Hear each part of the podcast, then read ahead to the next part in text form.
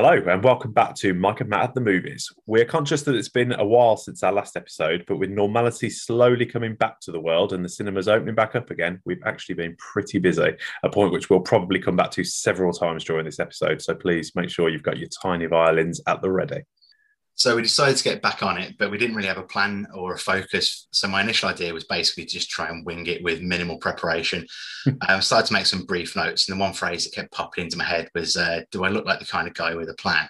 Which is obviously from Heath Ledger's Joker in The Dark Knight, a film we've both mentioned a few times in past episodes, and we both know very well and love very much. Your man, your plan. Do I really look like a guy with a plan? You know what I am? I'm a dog chasing cars. I wouldn't know what to do with one if I caught it. You know, I just do things. So now we're sucking diesel and we have a focal point for our new episode. I'd also been planning to do a standalone piece on the Fast and Furious saga, which again, with the lack of spare time, uh, I'd not had a chance to do. So we'll be dropping that in with this episode too. So now we do have a plan. So let's go. We'll also be covering our usual features and referring back to the films we intended to watch after the last episode, where we focused on Jurassic Park, which is available with all other episodes on Anchor, Spotify, Apple Podcasts, and anywhere else that provides great podcasts.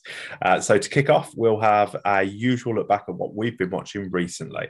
Uh, so, Matt, what's been uh, grabbing your attention lately? So football mostly, um, if I'm honest. so uh, last few weeks, um, but I have managed to watch a few films. So since the cinema's been back open, um, I've watched Peter Rabbit 2 with the kids. I have to add that bit. I didn't go by myself to watch it. I watched Mortal Kombat, which um, I was talking to someone about it and basically it, it's violent. That's really my, my main takeaway from the film. It's not particularly great. It's not terrible. It's just very, very violent. And then I also watched The Hitman's Wife's Bodyguard, which is fundamentally a terrible film, but at the same time is highly entertaining and is quite funny and silly. So, you know, it wasn't a bad one to watch really. Um, I managed to watch uh, Army of the Dead on Netflix, the uh, Zack Snyder zombie flick, which is very long and very Zack Snydery. So, yeah, read into that what you will. If you're a Snyder fan, you probably loved it. Um, if you're like me and you're a little bit cynical about sort of like the um, you know the, the, sort of like the quality of the look of the film over the actual quality of the actual make of the film and the script and everything like that and you, you kind of get what you get with that I've been watching Loki on Disney Plus, which I'm sure we'll come back to because we're only halfway through it at the moment. So we'll come back to that probably in a later episode. Um, I've randomly rewatched a load of old stuff on TV, like The Waterboy, which again, fundamentally terrible film, and yet very amusing all the same. So, uh, so what about you, Mike? What have you been watching lately? Um, well, I've actually watched a few films lately, which I know is uh, rare for me because we, you know, we have this podcast that's Mike Matt at the movies, and every time I seem to be telling you the amazing TV series that I've been watching recently. But yeah, I also saw Mortal Kombat. Um, I thought it was quite true to the games. Yeah, it is very gory, as other games. And I liked that they went over the top with the blood coming out of the characters because it did feel so much like the games. Very cheesy in parts, but I think you could. I think that's more. It wasn't taking itself seriously, which I don't mind. You know, as long as it knew that. And the only thing I did find a bit odd with it, you'll probably know where I'm coming from with this. Did you not think it started looking a lot more sophisticated than it then ended up being? Because you know, it started in Japan with subtitles, and I thought, oh bloody hell, they've actually made a sort of a, a real Mortal Kombat film here, where it's going to be like a real Hollywood film. But then after that scene, it just went to mindless violence, didn't it, in uh, yeah. America, which is fine. Yeah, yeah that, that, opening sequence was really good, and it's like it did take me by surprise a little bit. And then, yeah. but yeah, but then it just did just become a, a sort of like you know a, a, violence for violence sake, like beat him up basically, which, like you say, is true to the game. So, yeah. so, so you know, it's got its merits with that. But um, but yeah, the opening scene is probably the best bit of the film. Yeah, it's, yeah, it's stunning, isn't it? it? You know, I thought it looked a bit like an Ang Lee film when it hmm. first came on, but yeah, then you know it became what you'd expect, which was fine, and I, I did enjoy that. And then uh, another film I've watched is not a recent release; uh, it's one that has been on my list for a long time. Finally watched uh, Once Upon a Time in Hollywood, and I wasn't a big fan. I am, I do like his work, uh, Quentin Tarantino's work, uh, but I just thought this one was far too long uh, with very little payoff. I mean, it's got. Have you seen it yourself? Yeah, yeah, um, yeah. I've got, I've got sort of like some opinions on it as well. um, it's um, it's one of those films that I liked, mm. but I can't really put my finger on why I liked it. Um, and a lot of people sort of like mention like the the sort of like the the final act where it goes ridiculously violent and and that's yeah. kind of like they see that as the payoff. But I actually preferred the film prior to that point. I preferred the, the quirky, dialogue-driven, you know, like we, like you know, strange kind of like quirky film before that, and then the violence was a bit you know, not wasn't too much for me, you know, because I watched some other violent stuff. I'm not so like that, not that squeamish. Um, but um, but yeah, it's it's a it's an interesting one, you know, and, and I think it did kind of like get really mixed opinions from people. Like some people absolutely adored it, some people hated it, um, some people loved the violence, some people didn't. So it was um, so yeah, so it's, it's an interesting. It's, a film I keep wanting to go back to, but because it's so long, Yeah. it's, it's it's quite hard to sort of to set aside the time to to kind of to to rewatch the whole thing. Yeah, I mean, I must admit, I did laugh quite a few times. I think um, Leonardo DiCaprio and Brad Pitt are fantastic in comedy roles. They, they can both do it really well. I've seen that in other films. But yeah, I mean, it just didn't, it, it held my attention. And I can see that they were aiming for a payoff at the end, but I just didn't think it did. I didn't think it was enough to justify the almost two hours, 15 minutes that you you take to get there with very little happening really in that in that build up to that. Um, and yeah, it just felt a bit. It- It's same as with in, in Inglourious Basterds when you've got the scene with Hitler getting killed. It's just like Quentin Tarantino sort of saying, "Wouldn't this have been great if you know? Wouldn't this have been funny?" And then he just really, really goes to town with it and goes so overboard, um, much like Hitler's death in that. But uh, yeah, it was. Yeah, I wasn't a huge fan. I wouldn't be rushing back to watch it, but it did. It held my attention, and there were some good comical moments in it. Uh, and then finally, uh, I do have to say, I've been a TV series uh, for my final choice. Uh, it's one that I love, and it's just started its seventh and final season on Amazon Prime. Uh, Bosch with Titus Welliver uh, playing the Harry Bosch character from the the novels. It- fantastic series, really good, quite dark, very gritty. Always a great story. Uh, in every series, Uh, have you you haven't watched that one yourself? Have you? No, no, it's something, it's something that I've kind of I'm aware of, but I've never Yeah. actually uh, never actually watched a single episode of it. I can't recommend it enough. There's normally only uh, between six and ten episodes per series, uh, so they're quite easy to watch, very addictive, and every story's every series sorry's got a great story. Um, and once this one's finished, there's nothing to stop you really because you don't have to worry about them making more. They, this is the final series. Um, I'd recommend that one. It's very good.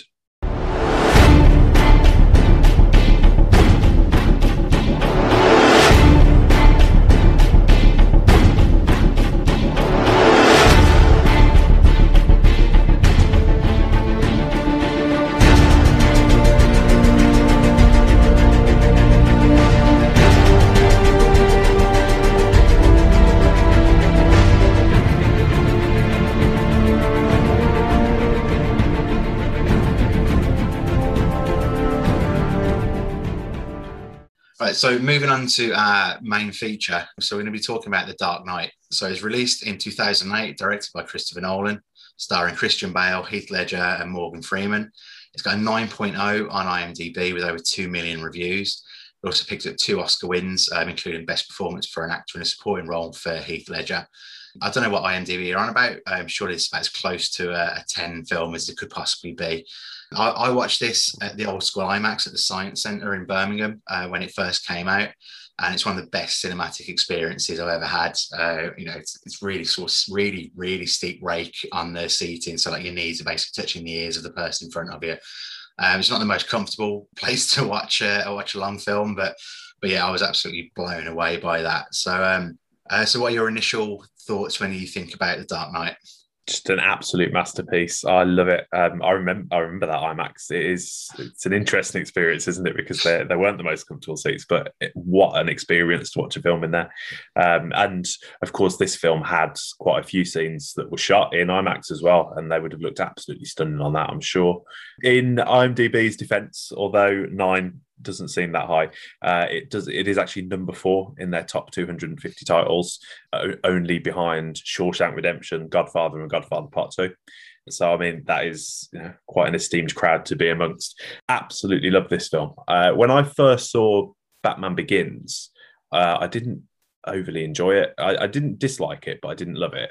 And then Dark Knight came around, and obviously there's so much hype uh, because uh, Heath Ledger had already passed. So it then got you know even more sort of marketing and there was more hype behind the performance and uh, around the film so i was a little bit concerned that it wasn't going to live up to that when i did see it and boy did it. I mean it, just surpassed any expectation i'd got for it. His performance was absolutely incredible. The film itself's fantastic. Uh, it's again this is quite a long one isn't it? It's over two hours but it doesn't feel it at all when you watch it I mean, even from that opening scene with the uh, the bank job, it's just brilliant. And uh, going back to what we're saying about um, Once Upon a Time in Hollywood, great use of humour in parts of it as well. I think all three of the Nolan Batman films are quite good for that. Uh, but yeah, I mean, this is in my top five easily. This film, I just absolutely adore it. Yeah, I totally agree. It's, it's, it's definitely up there among, amongst my favourite films. Um, just with regards to like the, the stuff that was shot in IMAX, um, and you mentioned as well about the the heist scene at the start um, with with the Joker's robbing the bank.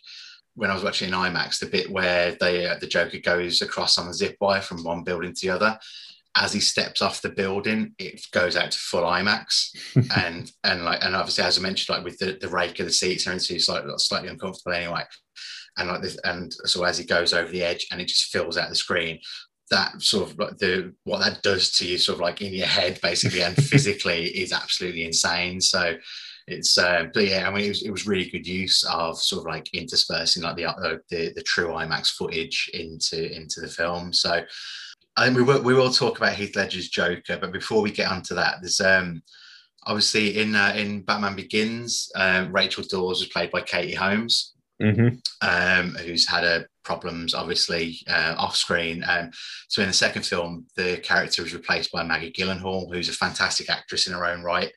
Um, I remember reading something at the time with regard to Katie Holmes, and someone basically said that Christopher Nolan didn't even trust her to get blown up, um, which is why he re- which is why he recast the role. Spoilers, by the way. Um, but, um, but, yeah, I mean so that was that was an interesting one. I mean, I actually quite like Katie Holmes in the role um, in the first film, um, but Maggie Gyllenhaal is a is a fantastic actress. One of the other bits I really like in the film as well that really builds tension is sort of the um, the boat dilemma. Mm. Where uh, there's the two boats going across the river, and um, and they both find out that there's a there's a bomb, and it's up to them to decide who lives and who dies as, as part of like the I suppose it's like the Joker's ultimate plan is to uh, is to prove about the chaos and stuff like that. So, uh, so I think every time I watch that, because it's one of those things that you can't quite remember how it plays out, despite how mm. many time, times you watch films. So I find that it's really, really tense every single time. So, uh, absolutely, uh, absolutely.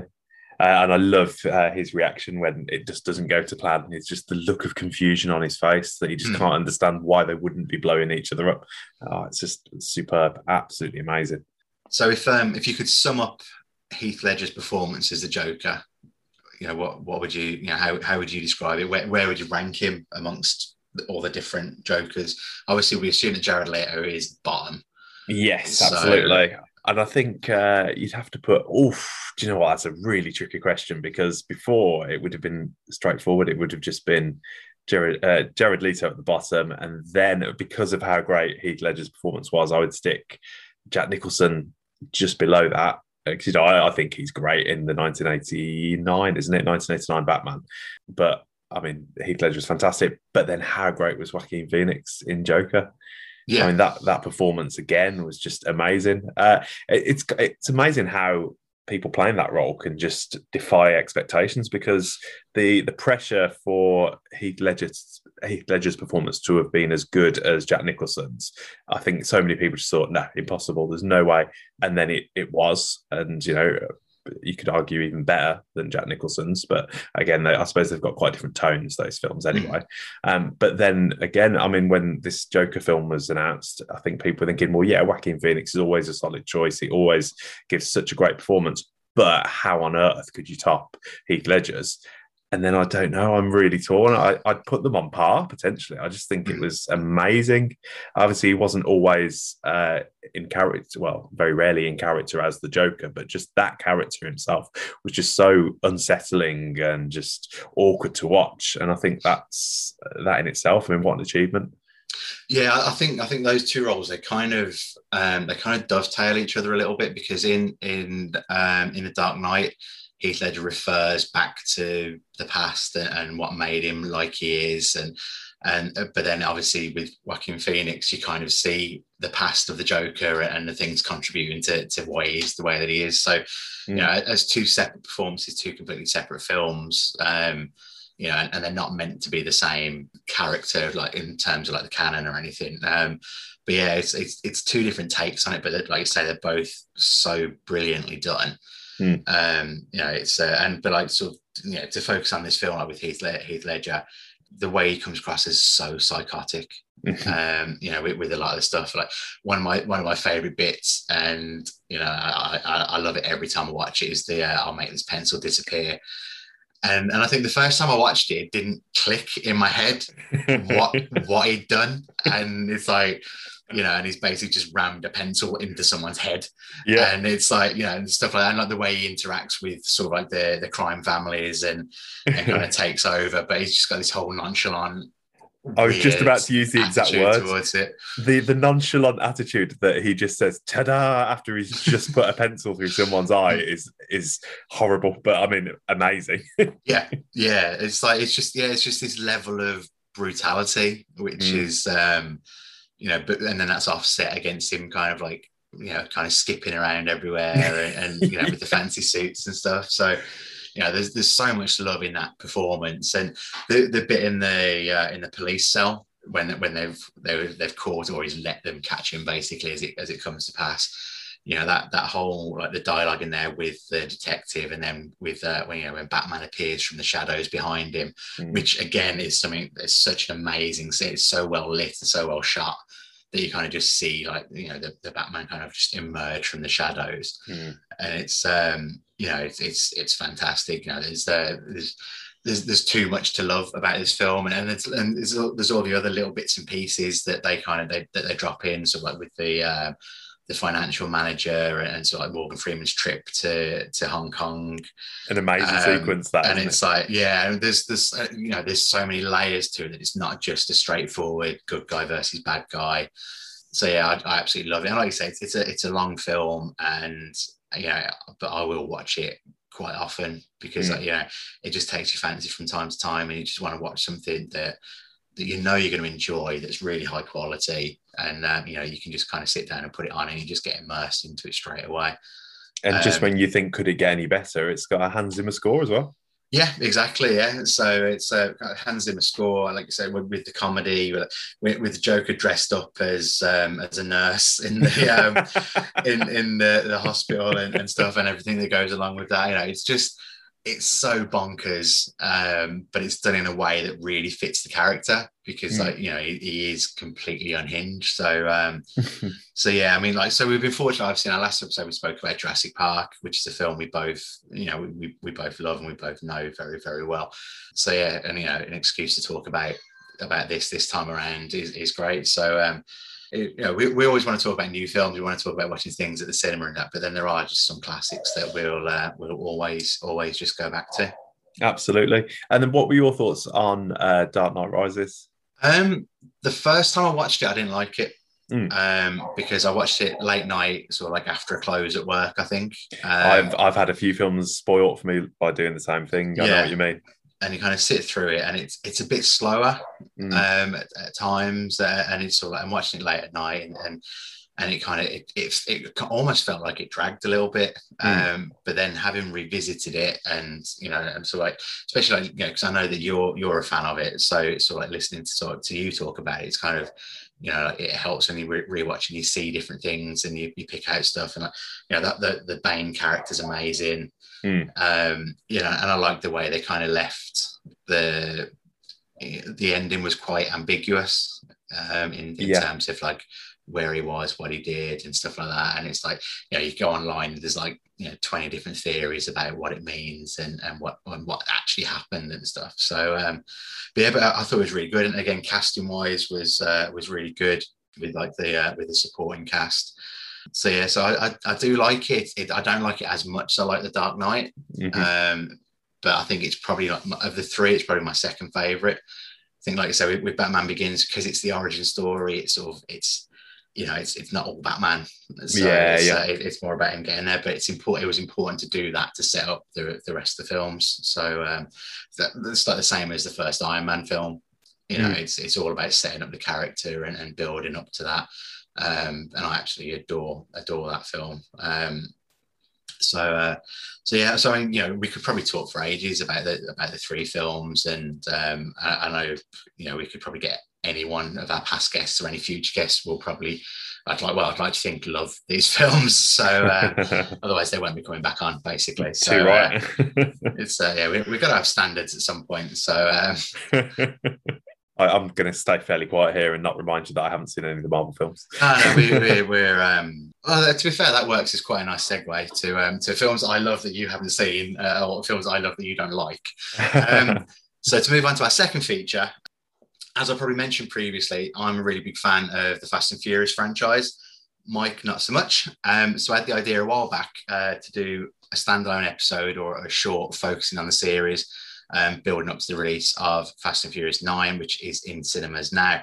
I built a library of music and clips and artwork, and then due to time, as we've mentioned a few times already, it never really materialized. So, um, so instead, I've put together a Fast and Furious saga review to include in this episode. Um, I've recorded it separately as to, so as to not bore Mike to tears. So, without further ado, and in the words of uh, Austin Powers, allow myself to introduce myself. So we're up against Dom's brother? He's got his own private army. We need help. No way. Nice clubhouse. So how do you want to play this? Fast.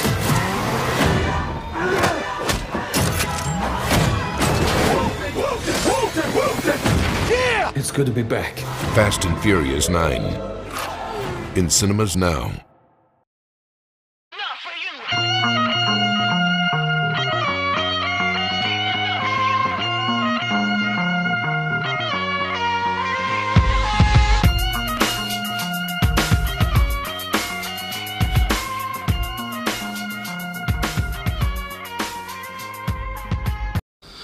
Welcome to my Fast and Furious review of the Fast and Furious saga. So, I'm going to dive right in. Um, go back to 2001, so 20 years ago, the very first Fast and Furious movie hit the screen. Um, so, it's directed by Rob Cohen. It's got a 6.8 on IMDb.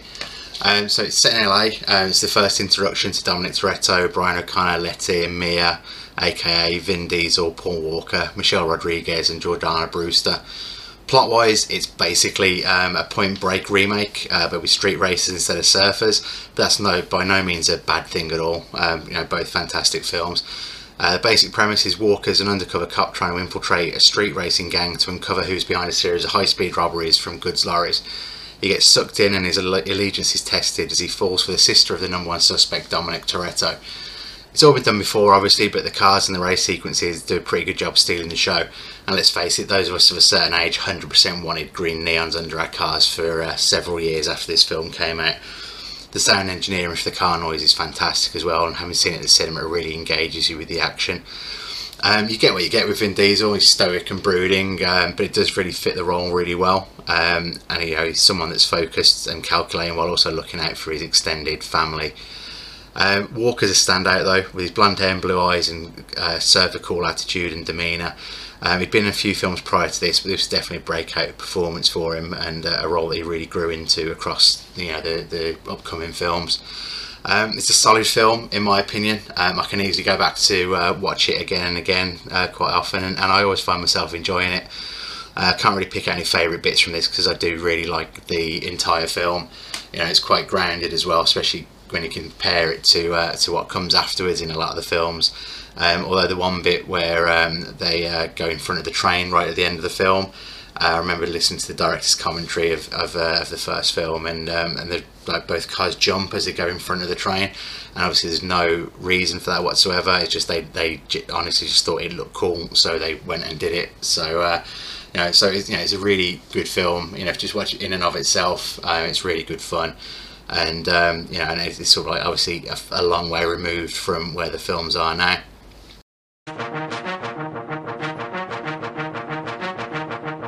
Fast and the Furious. Ja Rule all one, yeah, yeah, it's our world. Please believe, y'all ain't real. Please believe it's murder. Please believe I C. Come on, what's touching me? So jump forward two years to Too Fast, Too Furious, uh, which came out in 2003, directed by John Singleton, and a 5.9 on IMDb. So uh, two years removed from the events from the first film, and Brian O'Conner has moved to Miami. He's living under the radar, earning a living from street racing, but his past catches up to him, and he's forced to help take down a drug baron played by Cole Hauser. Um, the second film also introduces Tyrese Gibson um, and Ludacris to the franchise as Roman Pierce and Tej Parker um, and also the uh, the gorgeous Eva Mendes as a DEA agent who's been uh, hinted at returning to the franchise, but so far, other than like a really brief cameo in a, in a credit scene at the end of Fast Five, which he's not actually come back. Um, so the change to Miami changes the tone. Uh, it's all these bright colours, parties, bikini-clad women, rather than sort of like being on the streets in LA. There are a lot of fancy cars in this film too, but uh, already the focus is sort of moving towards them teaming up to uh, overcome the odds against the big bad, and the cars are just uh, like an, an, added attraction. There's lots to enjoy in this film, including like the opening race with the bridge jump, um, and the race for slips for the American muscle cars that they're going to use as part of the uh, you know the, the final sequence. Um, but probably my favourite bit is like the massive scramble that they do um, when they change cars to get away from police surveillance. It's silly and fun. There's just tons of cars involved, and um, you know it's, it's, a bit of a spectacle, especially watching it on the cinema screen. Um, I have to say it's probably a guilty pleasure. This film. Um, it's not a great film. Um, at times it's pretty hammy, but I do really enjoy it. Whereas with the first film, I'd um, you know consciously choose to go and watch it again and again. Whereas too Fast, Too Furious tends to sort of like pop up on the TV quite a lot of an evening, and um, I kind of just stumble across it, and then I find myself ended up watching it basically every single time.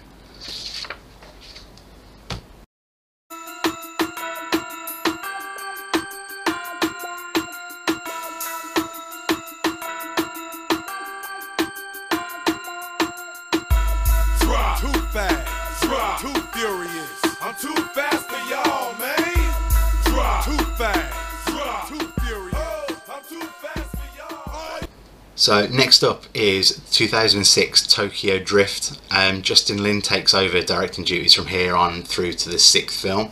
Um, this got a 6.0 on IMDb, which I'd say quite surprised me. I thought it'd be a little bit lower. Um, so before I talk about the film, I guess I have to address the timeline. Um, I'm going through these in release order, um, but as it comes to pass with later films, chronologically this film isn't the third. It actually fits in more between six and seven. Um, and to be fair, it's like pretty good how they uh, sort of like come back to it and and sort of like, you know change the timeline and, and sort of like show where that film fits. Um, but anyway, um, the action moves to Tokyo uh, without any of the original cast, bar for an uncredited Vin Diesel cameo at the very end. Uh, Lucas Black takes the lead role as Sean Boswell, as a troubled teen, teen shipped off to Tokyo to live with his dad after a series of run-ins with the law at home. Um, there's no way that Lucas Black is a high school kid. He looks far too old. Um, but with his franchise, that's probably the least ridiculous thing um, that comes to pass over the coming years. Um, but again, it is quite a strong performance, and this is a film that I've gone back and watched recently. And um, you know, I think hindsight makes it a better film. Uh, it is enjoyable. It used to be kind of like I treat it as a standalone, not necessarily part of the franchise, but having sort of like watched everything in bulk uh, in the last few weeks you know, I do I do enjoy it, and I enjoyed it a lot more than I uh, I remembered. So. Um, so the plot is um, in Tokyo. Sean discovers drift racing. Um, he's used to driving American muscle, um, but he discovers drift racing in a completely different style, and he manages to get on the wrong uh, on the wrong side of the reigning drift king. We're introduced to Han, who's played by Sung Kang, who becomes an integral part of the Fast team in later films. There's loads of amazing Japanese cars add, uh, to add to the cast, with a fair chunk of humour added into. Um, there's also Lil Bow Wow who plays uh, the role of Twinkie during the film, uh, which you know kind of works a lot for the uh, the comedy aspect of it.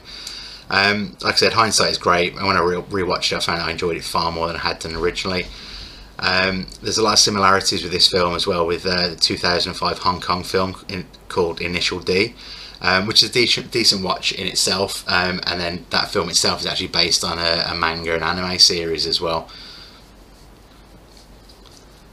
So moving on now um, to 2009 to Fast and Furious. Uh, this scores 6.6 on IMDb. Um, after a bit of a gap, we finally get the reunion of Vin Diesel and Paul Walker in the Fast franchise. Um, O'Conner is now working for the FBI and Dom is hiding out in South America.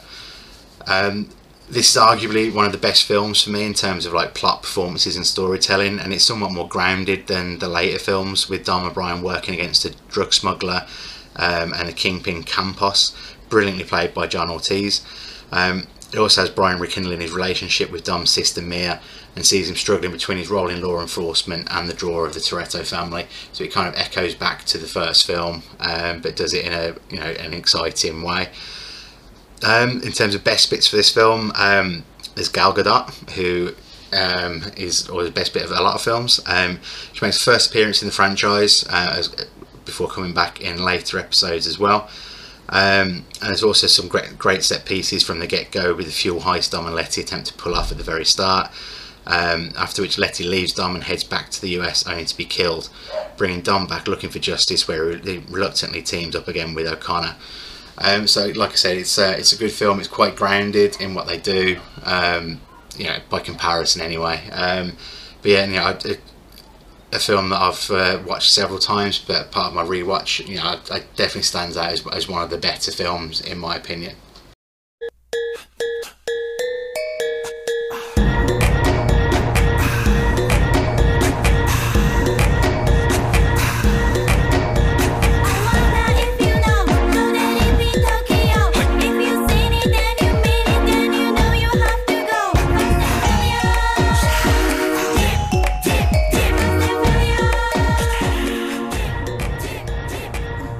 So that brings us all the way through to Fast 5 in 2011, which got a 7.3 on IMDb. Uh, Fast 5 sees the introduction of The Rock to the franchise and he comes in all guns blazing. Uh, Luke Hobbs is a great character, um, developed quite a bit throughout the films, um, though it is a bit of a shame that him and Vin Diesel reportedly don't get on, hence why we end up with the Hobbs and Shaw spin off, um, but more on that a little bit later. Um, having broken Dom out of custody at the end of the last film, the team are laying low in Rio with Vince um, from the original film, played by Matt Schulze. Um, Vince gets him involved in a car heist from a train, which is a fantastic set piece, um, which brings them ultimately up against a powerful drug lord. To fight back, they get a team together, which brings about the, re- the reintroduction of Roman, Tej, Gal Gadot's Giselle, and also Han, emphasising the displacement in the timeline of Tokyo Drift since he's killed in that film. Um, there's quite a bit of development of characters and relationships between them, especially the uh, com- competitive friendship between Roman and Tej. Um, this film is tons of fun. It's more heist movie than car movie, as they plan to take down the drug lord whilst trying to avoid Hobbs, who's hot on their trail. Tragedy ends up bringing them together, um, to, to bring them to work together. Um, you know, there's a ambush scene um, which has kind of been done before in films like, like Clear and Present Danger. It's quite sort of like similar to that, um, but it is really powerful and, and it sort of like you know, emphasizes the family and uh, and every, all those, those kind of traits of the films. Um, this film also marks a point where the films took like a massive turn to the ridiculous. Not that that's a bad thing, um, but um, my biggest question in this film is around like the laws of physics of dragging the safe through the city, and the chain chain seemingly changing length at will to suit the needs of the action. Plus, the carnage that comes from it is never really addressed. Um, I would imagine the body count was pretty high when you look at all the damage that happens, but ultimately, you know, it's really good fun and it's a great way to end the film. Uh, you know, with some like the like the heist um, aspects to it where there's sort of like a bit of a twist that you don't see happen, and then it kind of you get a flashback and explains what actually happened that, you didn't see. And then hot on the heels of that, we could move on to Fast and Furious 6, which has got a 7.0 on IMDb. Um, so Hobbs ends up getting Dom and Brian to get the team back together to help hunt down a criminal gang led by Owen Shaw, who's played by Luke Evans, um, who also has an amnesia suffering Letty under his employment. Um, so she's not dead after all. Um, the Globetrotting really starts with this film, um, but obviously as a Brit, it's pretty cool to see London taking a focal role in the story. Um, obeying the laws of physics went out the window in the last film, and now they're really just having fun. Um, there's all the fast cars, this destruction that you can ask for, including a tank marauding down a highway, plus plenty of wisecracking from Roman and Tej, badassery from The Rock, as well as some exposition and other parts of the story linking into past story arcs to make this a really big feeling film. Yes, the runway for the final scene probably needs to be about 103 miles long for uh, everything to happen that it does. Um, but we've already abandoned reality at this point, so um, you know just take it for what it is, and uh, you know it's all out action um, and carnage really. Um, so in the credits of this film, we get introduced to Shaw's big brother, played by Jason Statham. And it also cements Tokyo Drift in the timeline with it being Shaw, Shaw the Elder, who crashes into Han's car, killing him as a message to let Dom know that he's coming after him as revenge for uh, capturing his brother.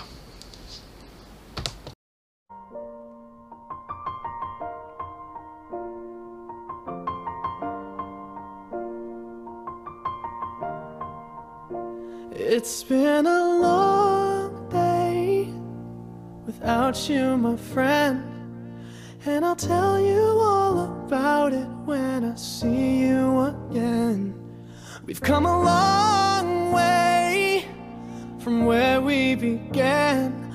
Oh, I'll tell you all about it when I see you again. When I see you again. Fast 7 um, sees James Wan taking over as director. Um, it's got a 7.1 on IMDb. Uh, this film, um, well, before I talk about the film, really, it's probably more a, a bigger thing to talk about. Is during the production of Fast Seven, uh, we tragically lost Paul Walker, um, which led to a delay in the film as it was reworked and some bits reshot with um, his brothers stepping in as, as doubles and apparently even doing some voice work as well um, in the edit of the film.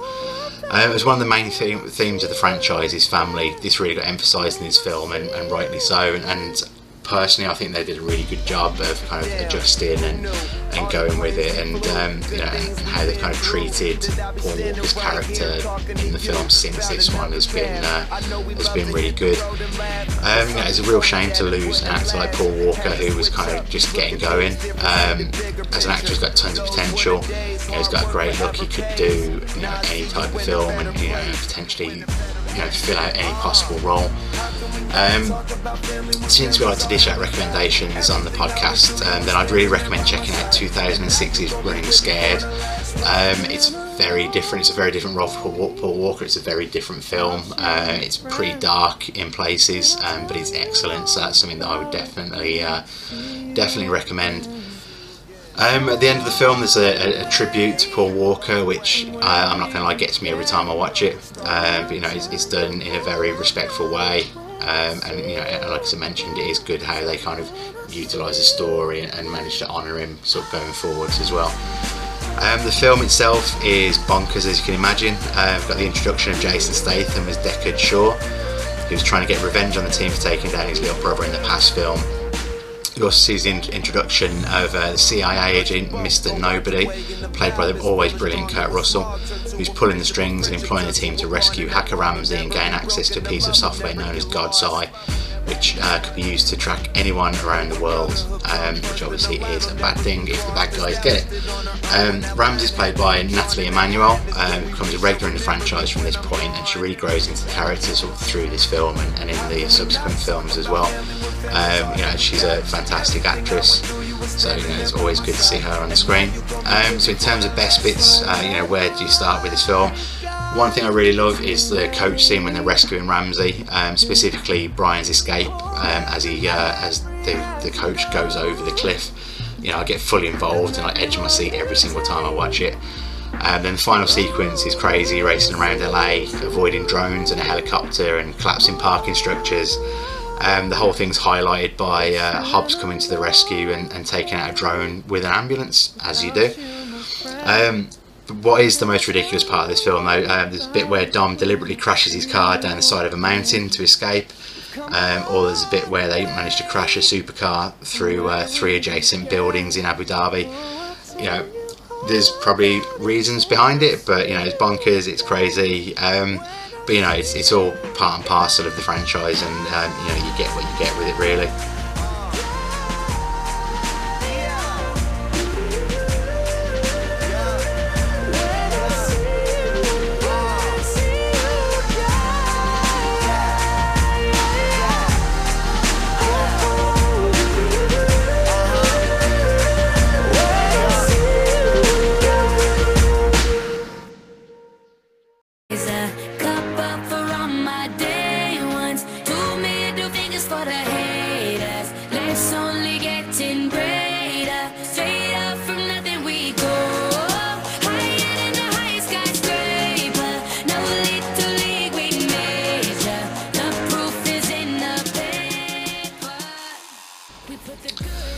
So moving on to Fast and Furious 8, um, also known as Fate of the Furious, uh, which came out in 2017, um, directed by F. Gary Gray. Uh, it's only got a 6.6 on IMDb.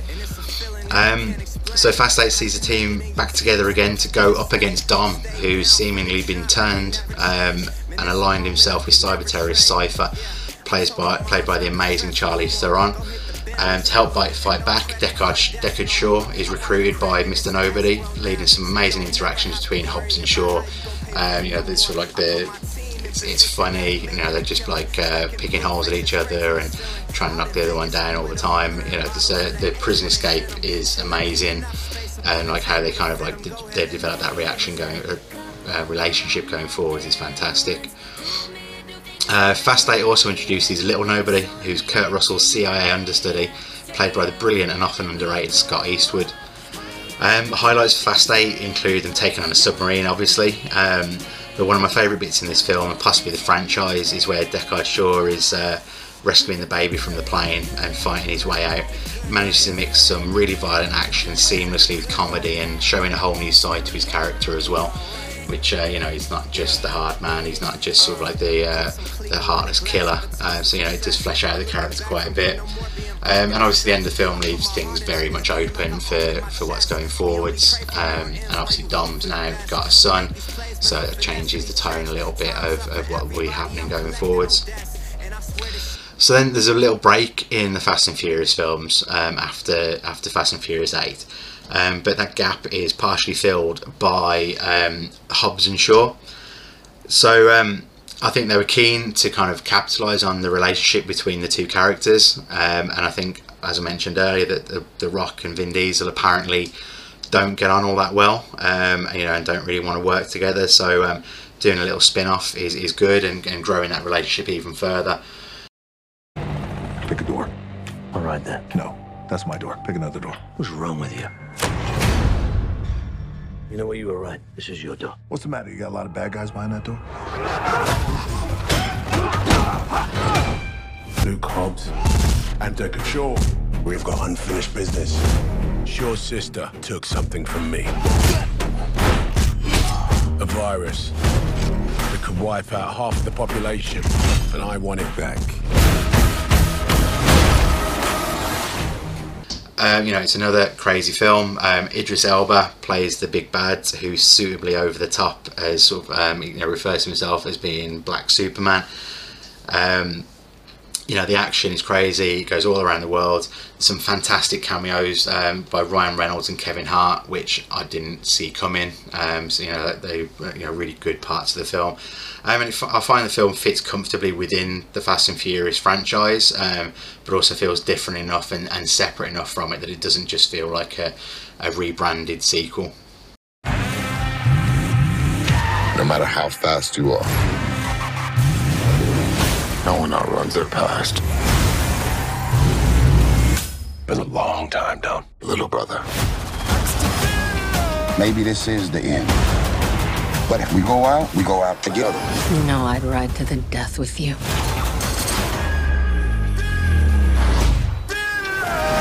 Fast and Furious 9. In cinemas now. So that brings us right up to date with Fast and Furious 9. Um, so Justin Lin returns to direct the latest entry into the franchise, with all the main players returning, including Charlize Theron as Cypher, Han is seemingly back from the dead, and also the cast is bulked up quite literally by the addition of John Cena playing uh, Dom's estranged brother Jacob. Um, obviously, there'll be some people who won't like it and will take time to point out all the ridiculousness and, and how things don't make sense, and that's absolutely fine. But um, yeah, at the point of recording this, um, Fast Nine's only got a miserly 5.5 on IMDb, but I have to say, I absolutely loved it. It's big and loud and far fetched, and just sort of film made to be seen at the cinema. And being as we haven't been able to watch many films at the cinema in the last 12 months or so, you know, this is you know a, a great tonic for that. Um, you know, and if you if you like entertaining films and if you like to see things like blow up like I do, then you know it's a, it's a great choice. Um, there's plenty of flashbacks to explain the arrival of Jacob. Um, there's plenty of action throughout, and for a film that's two hours and 20 minutes long, it really flew by. There's the usual mix of humour and wild action set pieces, um, the two of which aren't mutually exclusive either. and there are a few bits centered around family and other bits and pieces like that that kind of tug at the heartstrings a little bit if you're that way inclined.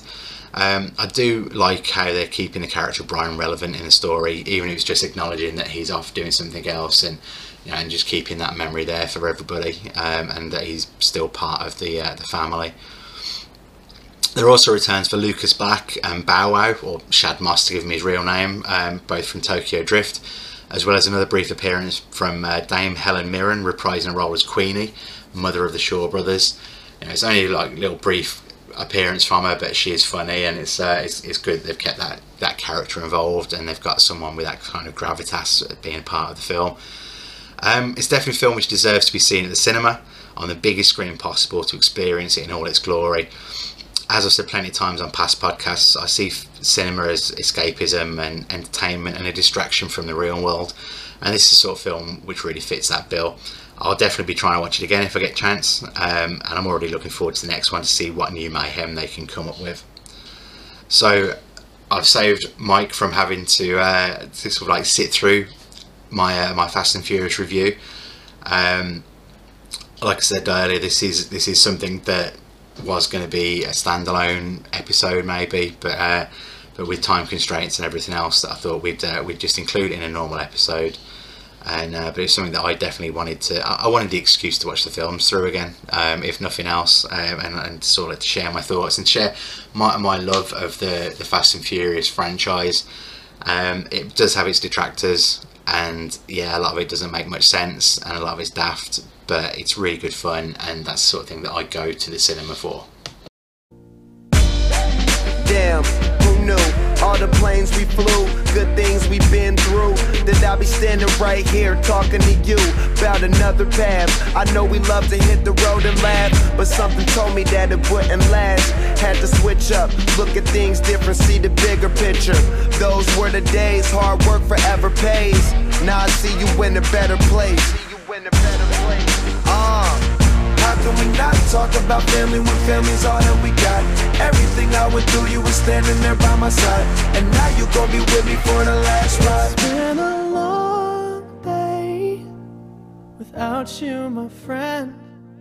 And I'll tell you all about it when I see you again thank you to me for that. Um, so, in my haste to be all Fast and Furious with my Fast and Furious review of the Fast and Furious, um, I realised afterwards I'd missed a few points, um, a couple of which I'm just going to throw out now. So, firstly, Michelle Rodriguez looks hotter now than she did in the first film 20 years ago, which further emphasises how badly I've aged personally in that time period. But more importantly, um, and this is something that Mike and I have discussed regularly, like we we like real stunts and real effects and stuff. So know, a, a, lot of the stuff in the more recent Fast and Furious films has been done in camera rather than with CGI.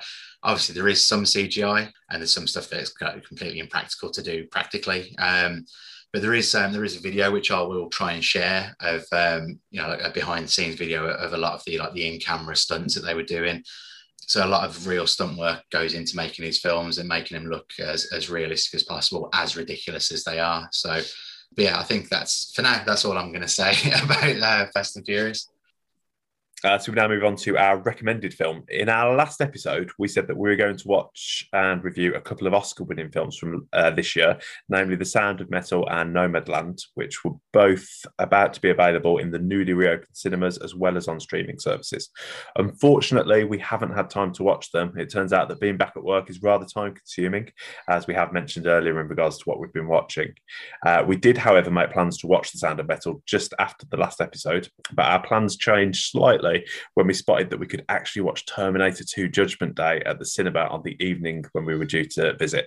And well, how could we resist? Uh, so instead of reviewing two new movies, let's talk about T2 instead. So, uh, Terminator 2 Judgment Day was released in 1991 as a sequel to The Terminator. Um, directed by James Cameron, starring Arnie, obviously, Linda Hamilton, Robert Patrick, Edward Furlong, and Joe Morton just going to name drop there. I've actually met Joe Morton and Linda Hamilton at a convention, so that's um, you know nice people. So um, I'm not going to get them as a guest, unfortunately. I don't know them that well, but. Um, um, so Terminator 2 won four Oscars uh, for sound, makeup, visual effects, and sound editing effects. So basically, the basic premise of the film is a cyborg identical to the one who failed to kill Sarah Connor in the original movie, must now protect a 10 year old son, John Connor, from a more advanced and powerful cyborg model, the T 1000, played by Robert Patrick. I don't know where to start really. I mean, like we've, we've mentioned a, a, little while ago about sort of how we like, you know, the, the use of real effects and, and stuff. And, and I think we both sort of said after watching this the other uh, uh, couple of weeks ago that you know, so that's what really stands out is that obviously there is CG and, and uh, obviously you can't have a liquid metal um, Terminator like with a real effect, but um, you know, a lot of the other stuff was done real and in camera. So, you know, that, that's sort of like immediately impressive. So, so what, what are your, what are your takeaways of, uh, from this film? Uh, yeah, firstly, I have to agree with that. I think, I think there's no substitute for just practical effects. Um, I think Tenet much as I didn't particularly enjoy it, that really drove that home for me recently, um, because that's you know you can't knock it for that. It's it's, it's incredible for that. Same with this film. Uh, any sort of car chases, explosions, uh, Arnie standing with a, a, Gatling gun firing at all the police. That you can just tell that they really did do all those things, and it's just in, incredible to see on screen. Um, love the film. It's so well paced. Uh, it's again another one that's fairly long, but never feels it yeah, I mean, again, it's a classic, isn't it? Uh, solid performances. Really interesting to see uh, them flip it on its head after watching Arnie as the ruthless killer in uh, the first one, to then see him protecting uh, as the uh, sort of the protagonist in this one. Uh, yeah, I think I just absolutely love it, and it was great to see it on the big screen. I, I, think that was it was it was the first time I'd seen it on the big screen. Um, you saw it? Did you see the 3D one when they did that? Yeah, yeah, I managed to that. So I've seen it a couple of times on the big screen, but it's mm. it's a sort of film that that deserves to be seen in that format. So it's uh, yeah, I, I think like I say, we like the, the flipping of the character, um, and and obviously he's, he's programmed to learn and, and to obey command, and and and that injects quite a bit of humor into it as well. Um, yeah with sort of like obviously the Hasta la Vista and, and, and all that sort of thing. So, but then obviously like they're, they're being told he's, he's not allowed to kill. So, mm-hmm. like I say, like the bit with the, the Gatling gun, sort of standing there and, and like make sure he doesn't kill anyone. But it's um yeah, it, it was like it was a really good twist on it. So, I mean, the with with that twist in mind, um, when we when we watched it, um, I was really conscious during like the opening section after both Terminators have arrived that the way things play out, the way it's shot and and everything, um, it seems to lean heavily on implying that the Arnie Terminator is the bad one and the mm. T1000 is, is, the good one. Um, which I guess makes sense coming out of the first film because obviously everyone knows the the, the Terminator as, as the big evil. But I'd not really noticed it before, but it just seems like every shot, like the, the music and, and the way it's done, every shot was there to imply that, that Arnie's still the bad guy and, and everything. Whereas like Robert Patrick's come back and he's more normal, so he's more like the sort of the Michael Biehn character from the, the first film.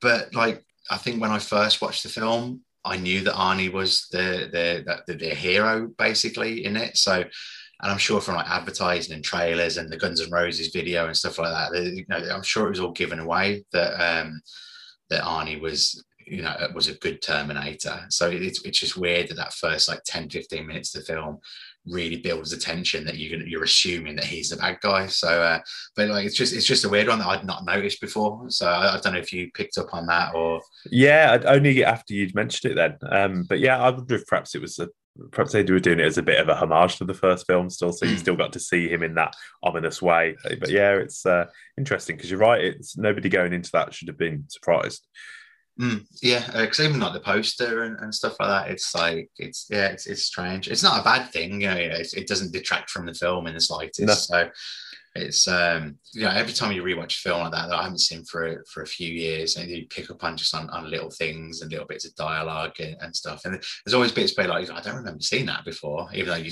are watching the exact same film. So but yeah no it was, it was good. I mean obviously we were meant to watch um a new film.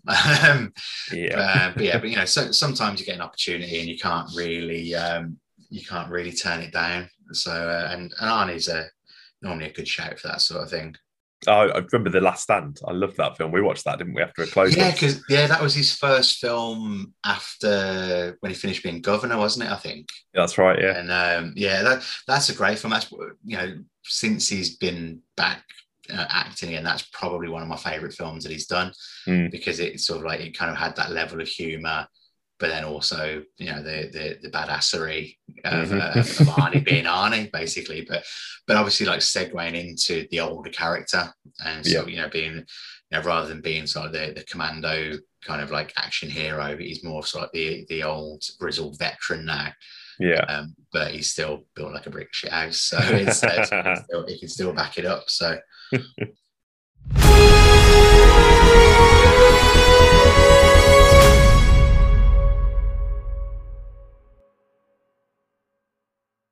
So I guess we're in a position now where no news is good news. Uh, most releases seem to be sticking as cinemas begin to find their feet. Um, although one that has moved slightly, uh, much to the anger and disappointment of Will, one of my colleagues at work, is uh, Warner Brothers have moved Dune back from its September release until Halloween week, uh, presumably to avoid Bond, so it gets a better run. Um, but having worked with Will over the weekend, it's it's really it's Sporty's weekend basically. Um, uh, it's also good that production of films is kicking back into gear now too, and little bits of exciting news are, are eking out. Like Michael Keaton's been on set filming scenes as Batman for the upcoming Flash movie, you know, and like stuff like that's getting out. So it's all very exciting for for the future of cinema and things that are coming our way soon. Oh, I look forward to seeing Michael Keaton reprise that role.